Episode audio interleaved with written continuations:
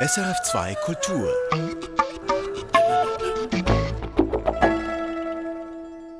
Lügen nichts als Lügen, die stehen derzeit beim Davoser Festival Young Artists in Concert auf dem Programm und Sammeln macht glücklich und der Mensch kann nicht ohne.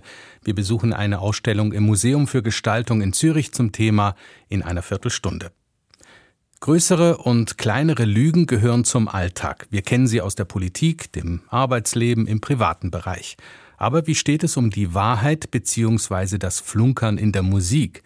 Das Davos Festival Young Artists in Concert widmet sich dieses Jahr dem Thema. Jenny Berg hat nachgefragt und hingehört, was es damit auf sich hat. Kann Musik flunkern? Können Töne zweideutig sein? Fragen, die absurd erscheinen. Ein Ton erklingt oder er erklingt nicht. Doch Marco Amherd, Intendant des Davos Festivals, hat ein zweiwöchiges Festivalprogramm unter diesem Motto zusammengestellt. Er ist überzeugt, dass Musik auch immer wieder was vortäuschen kann. Man sieht das bei den Leittönen. Man denkt, es geht jetzt in eine Richtung weiter und dann plötzlich entscheidet sich die Komponistin, doch irgendwo ganz anders hinzugehen. Eine der berühmtesten Täuschungen der Musikgeschichte durchzieht die Oper Tristan und Isolde von Richard Wagner. Zu Beginn der Oper erklingt der sogenannte Tristan-Akkord, der aufgrund seiner Leittöne in ganz verschiedene Richtungen weitergeführt werden kann.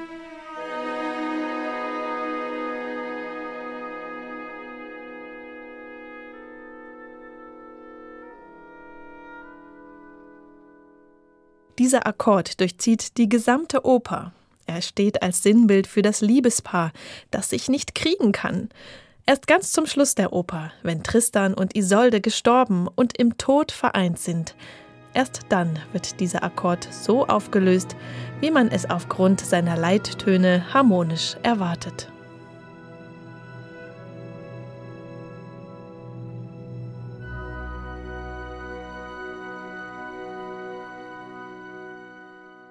Nun wird am Davos Festival zwar keine Oper aufgeführt, aber neben viel Kammermusik auch eine Kantate. Denn zur Idee, das Thema Flunkern in all seinen Variationen musikalisch durchzuspielen, hat sich Intendant Marco Amherd von Johann Sebastian Bach inspirieren lassen. Bach zum Beispiel ist einer der ersten, der mir eingefallen ist. Er hat ja sehr oft mit dem Verfahren gearbeitet, dass er eigene Stücke wieder verwendet hat. Er hat vielleicht eine weltliche Kantate komponiert und hat dann die Musik für ein geistliches Stück wiederverwendet. Und die Frage ist jetzt, ist das eigentlich geklaut? Hat er von sich selbst abgeschrieben oder ist das wieder ein ganz neues Stück?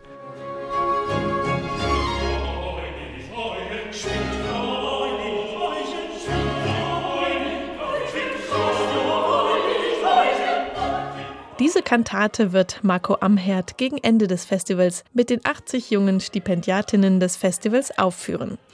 Von den drei verschiedenen Textunterlegungen hat sich Marco Amherd für die Adventsvariante entschieden. Schwingt freudig euch empor, heißt die Kantate und wird mitten im Sommer adventliche Klänge in die Bergwelt zaubern. Doch in der Musikgeschichte gibt es noch etliche weitere Flunkereien, wie die Konzertprogramme beim Davos Festival beweisen. Diese Musik hier zum Beispiel flunkert.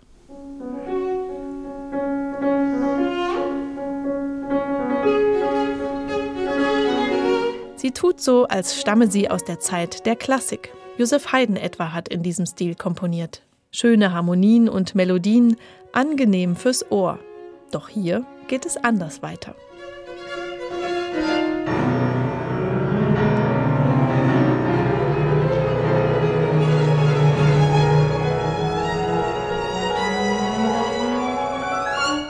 Fertig geflunkert.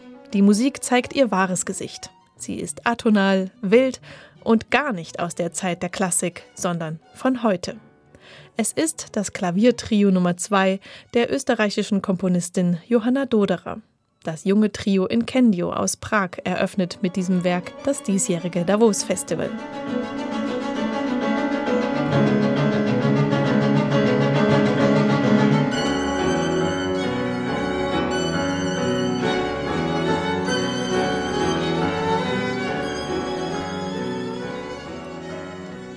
Eine andere Art der Flunkerei ist ebenfalls beim Eröffnungskonzert zu hören. Ein Stück, das mit der Autorschaft flunkert.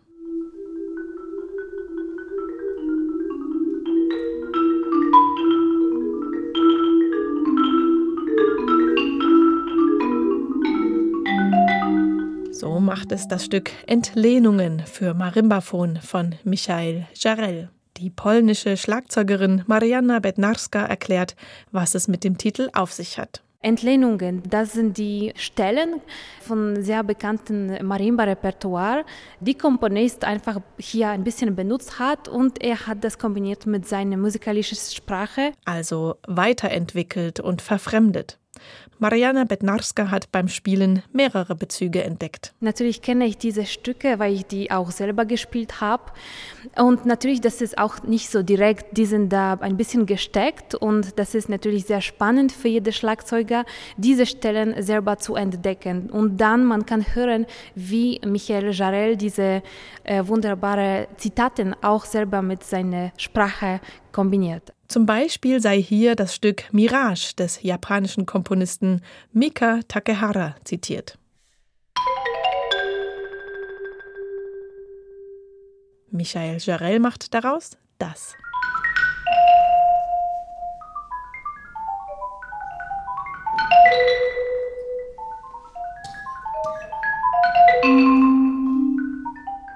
Auch Stücke mit zweifelhafter Autorschaft dürfen beim 37. Davos Festival nicht fehlen. Es gibt eine ganze Reihe an Werken zu hören, die unter Pseudonym entstanden sind, wie dieser Tango hier.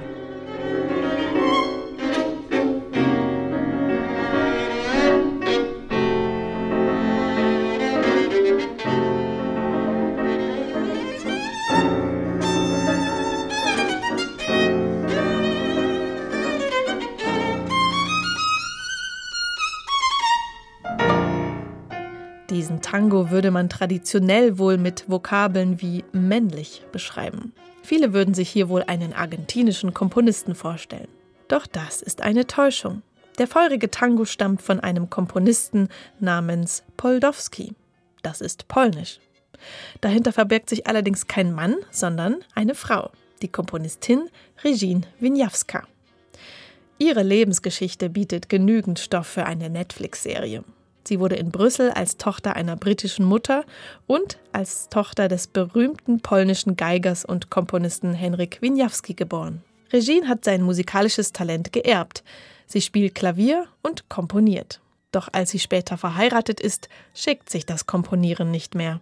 Regine verwendet also ein Pseudonym, Poldowski, auch um ihre polnische Herkunft zu markieren, freilich mit einer typisch männlichen Endung im Nachnamen. Poldowskis Musik geriet nach ihrem Tod in Vergessenheit. Viele Partituren sind verschollen. Zwei davon hat Intendant Marco Amherd für das Davos Festival aber wieder ausgegraben. Den Tango und eine Sonate für Violine und Klavier.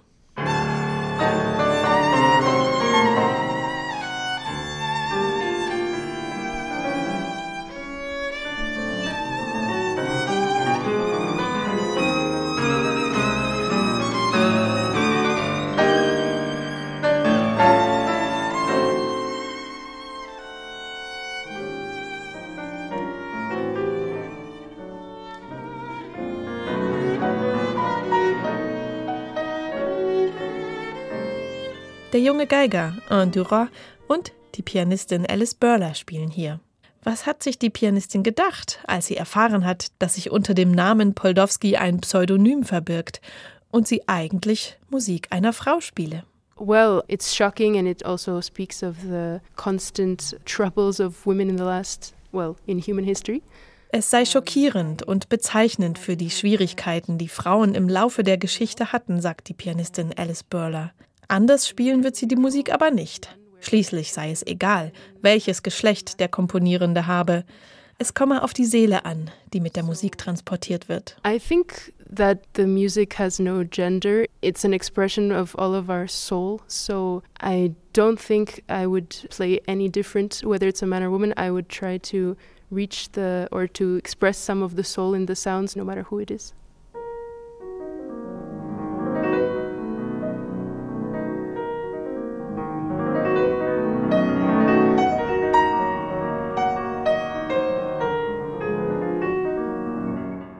Alice Burler ist gebürtige Kanadierin und derzeit Studentin an der Musikhochschule Basel. Wie alle jungen Künstlerinnen und Künstler hier beim Davos Festival Young Artists in Concert wurde sie nach einem Auswahlverfahren eingeladen, um auf 1500 Meter über dem Meer zwei Wochen lang Konzerte zu geben und zu üben.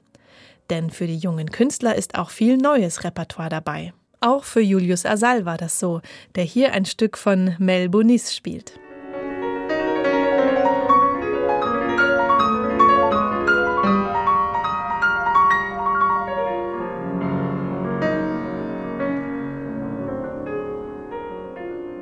Melbonis ist ebenfalls ein Pseudonym. Dahinter verbirgt sich der weibliche Name Melanie Hélène Bonis. Über die französische Komponistin sagt der Pianist Julius Asal, dass eine Frau eben zu ihrer Zeit nicht die Möglichkeiten hatte, wirklich im Rampenlicht, das ihr gebührt hätte, äh, zu stehen. Das ist total unvorstellbar und das bekommen wir heute noch im Nachklang mit, denn auch Clara Schumann hat zwar mittlerweile ihre Stellung, die sie verdient, aber natürlich äh, stehen die weit im Schatten derer, die eben schon zu ihren Lebzeiten sehr erfolgreich waren und gespielt wurden. Deshalb sind beim Davos Festival viele unbekannte Komponistinnen-Namen auf den Programmen zu finden.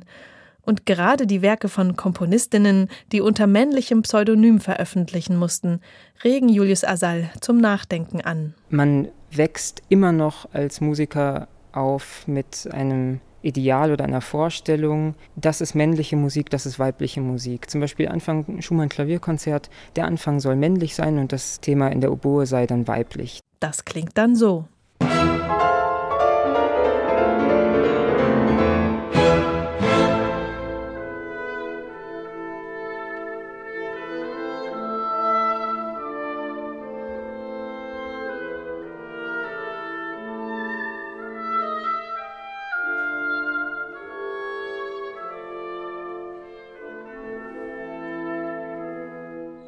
Damit kann ich überhaupt nichts anfangen.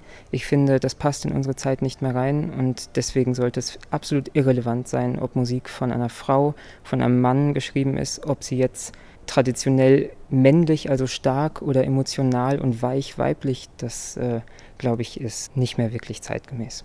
Die Musik von Mel Bonis behält Julius Asal, der in Berlin Klavier studiert, fortan im Repertoire. Ja, ich spiele das nächsten Monat auch in einem Solo-Rezital-Programm zusammen mit Debussy und äh, César Franck. Das passt irgendwie schön. Ich freue mich sehr über diese Neuentdeckung. Da bin ich auch dem Davos Festival und Marco Amherd sehr dankbar.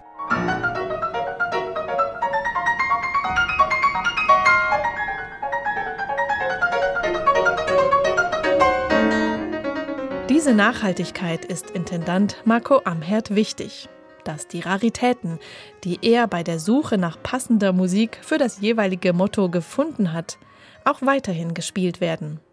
Und für die Zuhörerinnen und Zuhörer in Davos bieten sich so zahlreiche Gelegenheiten, neue und unbekannte Werke zu entdecken. Und sie können ihr Ohr schärfen und prüfen, ob sie nicht doch das eine oder andere musikalische Zitat entdecken.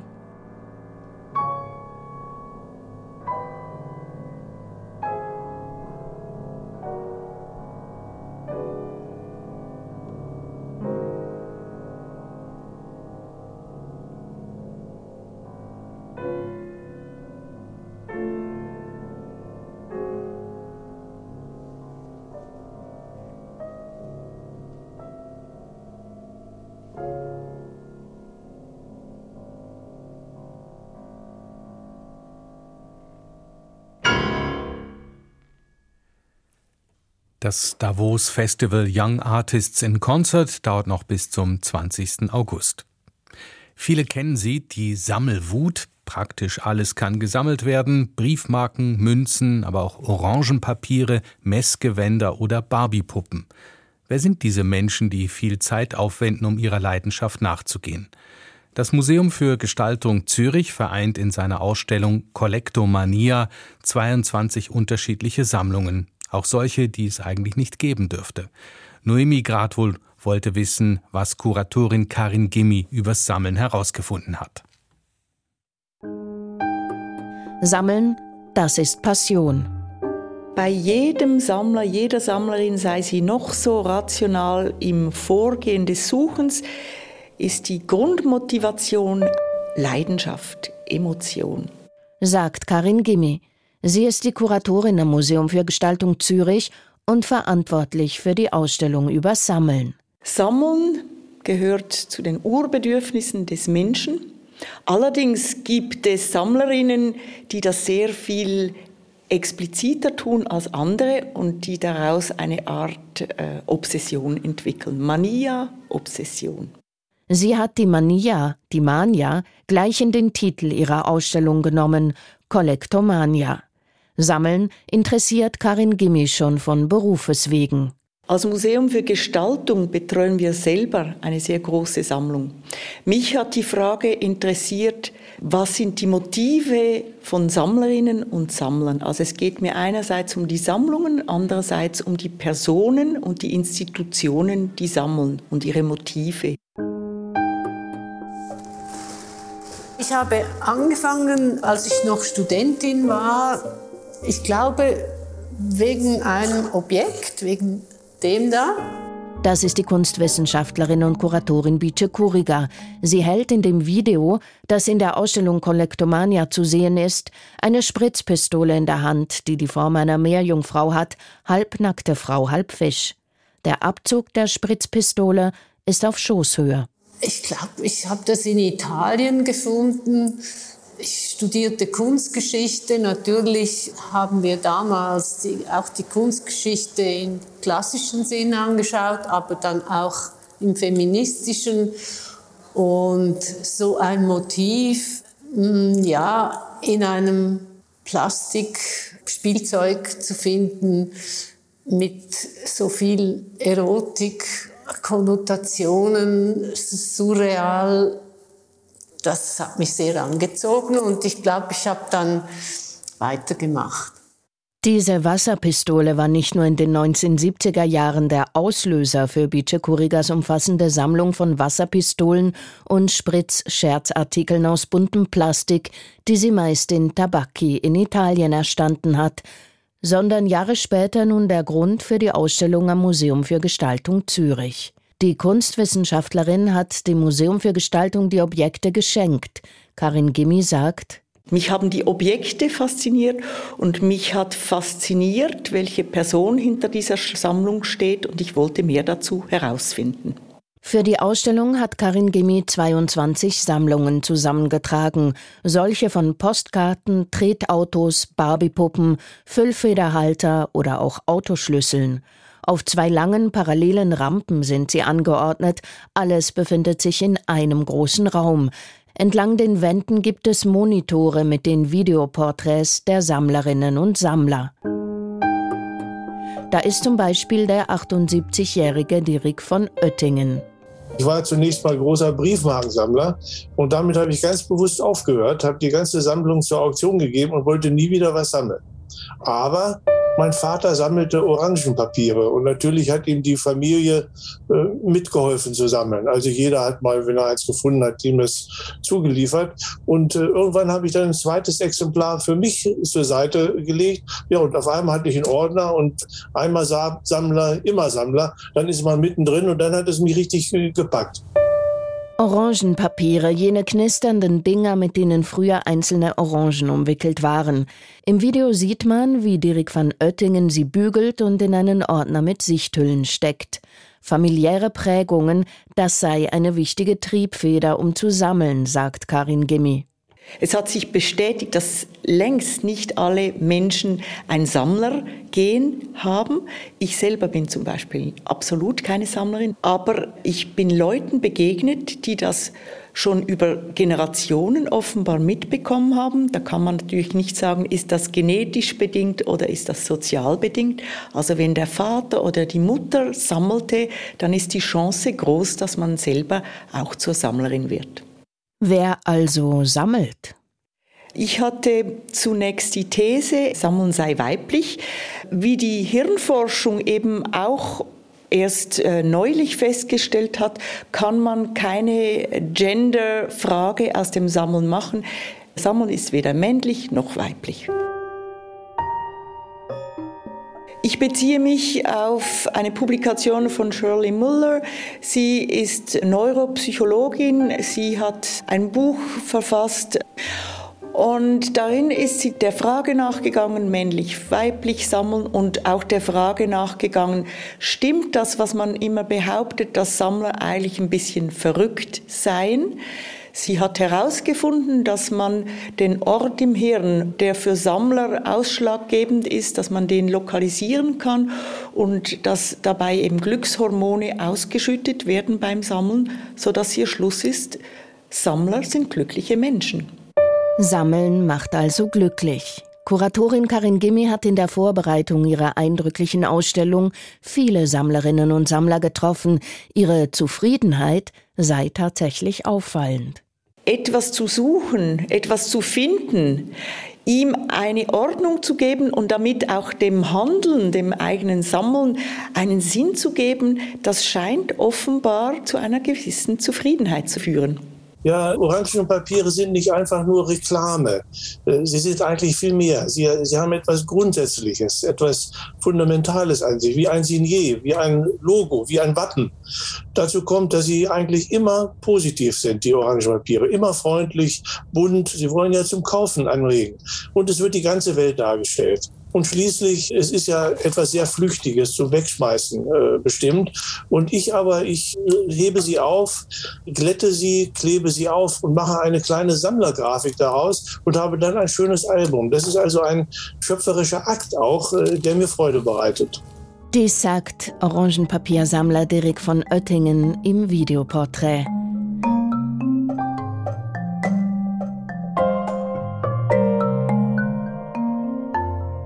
Sammeln als schöpferischer Akt, dem pflichtet Kuratorin Karin Gimmi bei.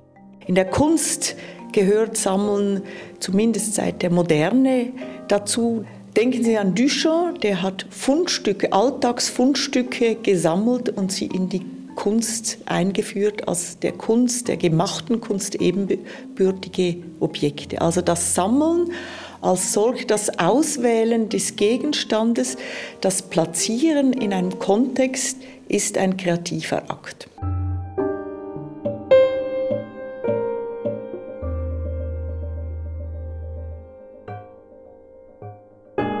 Wenn jedoch die kreative Ordnung fehlt, kann Sammeln auch ausarten. Als Messi bezeichnet man Menschen, die übermäßig Gegenstände in ihrer Wohnung anhäufen auch diesen Aspekt blendet Kollektomania nicht aus. In der Ausstellung sieht man einen Film über Messis. Doch ist das noch Sammeln?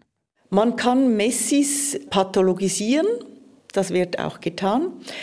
Ich bin der Ansicht, die Grenzen sind fließend, wenn wir an den Sammler Bruno Stefanini aus Winterthur denken, der sich im Laufe seines Lebens rund 80.000 Objekte angesammelt hat, von ganz teuren Gemälden bis zu Dinge, die kaum mehr einen Wert haben, Handgranaten aus dem Zweiten Weltkrieg, dann kann man sich fragen, wo die Grenze zwischen Sammeln und Messitum verläuft.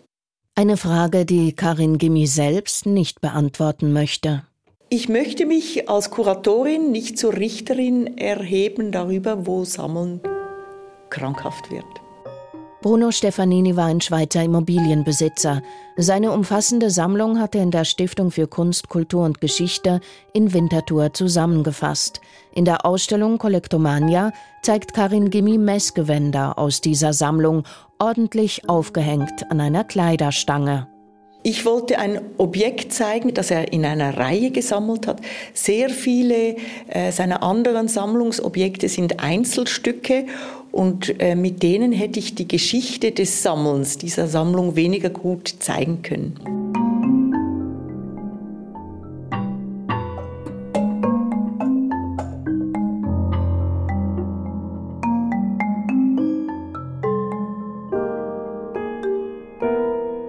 Sammeln, das ist einerseits eine private Angelegenheit. Es zeichnet die Ausstellung aus, dass sie darüber hinausgeht. Sammeln ist beileibe nicht nur durch private Motive bestimmt. Sammeln hat gesellschaftliche Relevanz. Wir möchten das in der Ausstellung zum einen zeigen mit dem Thema Recycling, auf der anderen Seite im Bereich Biodiversität, Naturwissenschaften Das Sammeln ist am Grunde des Forschens. Ohne Sammeln kann man eigentlich nicht forschen. Deswegen zeigt Karin Gimmi in der Ausstellung auch Sammlungen von Institutionen. Da gibt es von der ETH die Saatgutsammlung der Schweiz aus dem 19. Jahrhundert, ordentlich verpackt in kleine Glasröhrchen, oder einen Sichtkoffer mit Glasaugen aus der medizinischen Sammlung der Universität Zürich. Sammeln dient auch Schulungszwecken, das macht die Ausstellung klar, mit einer verstörenden Sammlung, die es eigentlich nicht geben dürfte, jene der schweizerischen Zollbehörde aus beschlagnahmtem Gut. Hier sieht man Taschen aus Reptilienleder, ganze Echsen, Elefantenzähne und Felle von Raubkatzen. Sammeln, das macht die Ausstellung klar, ist Teil der menschlichen Geschichte. Karin Gimmi spannt den Bogen von der Vergangenheit bis in die Zukunft. Zum einen können wir unsere Geschichte nicht nachvollziehen, wenn wir nicht Artefakte haben, an denen wir das zeigen können, also klassische Museumssammlungen. Auf der anderen Seite wird Sammeln zunehmend wichtig. Denken Sie an Sonnenkollektoren, wo wir Sonnenstrahlen einfangen, um damit Wärme zu generieren oder Wärme zu speichern.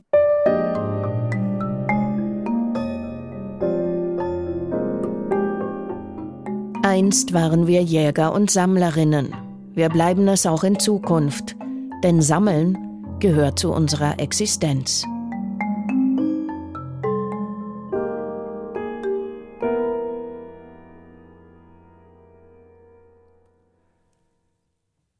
Die Ausstellung Kollektomania Universen des Sammelns ist im Museum für Gestaltung Zürich im Toni-Areal noch bis zum 8. Januar nächsten Jahres zu sehen. Künste im Gespräch, das war's für heute. Wir waren mit Jenny Berg am Davos Festival und mit Noemi Gradwohl in einer Ausstellung über Sammeln in Zürich. Erfahren Sie mehr über unsere Sendungen auf unserer Homepage srf.ch-kultur.